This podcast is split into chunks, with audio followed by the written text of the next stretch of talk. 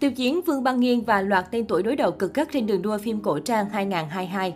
Có thể nói tháng 6, tháng 7, tháng 8 là 3 tháng nghỉ hè và đây cũng là khoảng thời gian các nền tảng phim lớn cạnh tranh kịch liệt nhất. Mỗi một nền tảng đều có một số phim thần tượng cổ trang tranh thủ để chiếm lấy lợi ích về phần mình.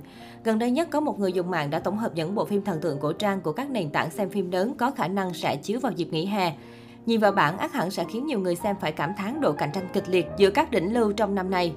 Mộng Hoa Lục do Lưu Dực Phi và Trần Hiểu đóng vai chính rất có thể sẽ phát sóng vào tháng năm này, kế tiếp sau khi Thả Thí Thiên Hạ kết thúc vào giữa tháng 5. Kỳ nghỉ hè này còn có Ngọc Cốt Giao do đỉnh lưu hàng đầu tiêu chiến đóng chính. Bộ phim được chuyển thể từ tiểu thuyết của tác giả Thư Nguyệt, đây cũng là phần tiền truyện của Kính Sông Thành. Tuy nhiên, Kính Sông Thành đạt được kết quả không như mong muốn, sẽ có phần nào ảnh hưởng tới phần phim có liên quan. Thế nhưng có tiêu chiến, ắt hẳn số liệu bộ phim sẽ không tệ, cũng hy vọng cốt truyện của bộ phim sẽ kịch tính và mới mẻ hơn Kính Sông Thành.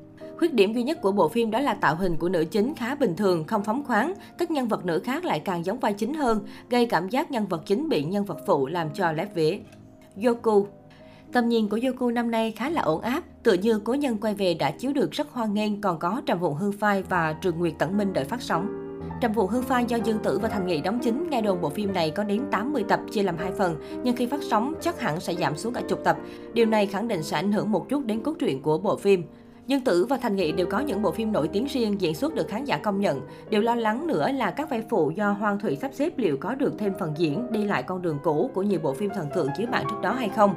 Hy vọng bộ phim sẽ không làm lãng phí nhan sắc và diễn xuất của hai nam nữ chính. Ngoài ra, Yoku còn có Cửu Châu Chu Nhan Ký và Sao Rơi Ngân Thành Đường, tạo hình của nhân vật và đạo cụ đều rất tỉ mỉ, thu hút ánh nhìn. Nhan sắc của Chu Chính Đình và Bành Tiểu Nhiễm thì không cần phải nói, nhưng Chu Chính Đình làm nam hai thì có vẻ hơi phí. IQZ, phim cổ trang dự kiến của bên IQZ không có nhiều, đồn đoán rằng rất có thể mùa hè này Đào sẽ cho phát sóng Nguyệt Ca Hành của Trương Bân Bân và Từ Lộ. Đây cũng là một bộ phim cổ trang tiên hiệp có hàng diễn viên có giá trị nhan sắc cao. Nam nữ chính đều rất có tiên khí, chemistry cũng không tệ. Tạo hình cổ trang của Trương Bân Bân thì lại càng không cần phải bàn cãi.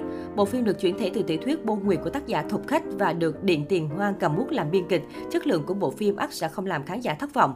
Ngoài ra trong bộ phim này, một mình Trương Bân Bân đóng 4 vai. Đây là thử thách lớn đối với Trương Bân Bân, cũng là một hy vọng bứt phá tiếp theo của anh sau Tư Đằng. Mango.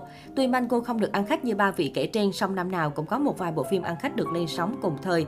Mọi người dự đoán mùa hoa rơi gặp lại chàng của Viên Băng Nghiên và Lưu Học Nghĩa sẽ phát sóng. Đây cũng là bộ phim được cải biên từ tiểu thuyết của Thục Khách. Cảm giác couple giữa Lưu Học Nghĩa và Viên Băng Nghiên vô cùng tốt, đảng nhan khống không nên bỏ qua. Tạo hình đẹp mắt hơn nữa độ hot của hai người không hề thiếu, dự đoán sẽ ăn nên làm ra trong mùa hè này. Bạn cảm thấy các bộ phim sắp tới có khả năng chiếu trong kỳ nghỉ hè của các nền tảng lớn trong năm nay thế nào? Rốt cuộc nền tảng nào sẽ làm nên kỳ tích giữa thị trường thần tượng cổ trang đang bảo hòa? Chúng ta hãy cùng chờ xem nhé!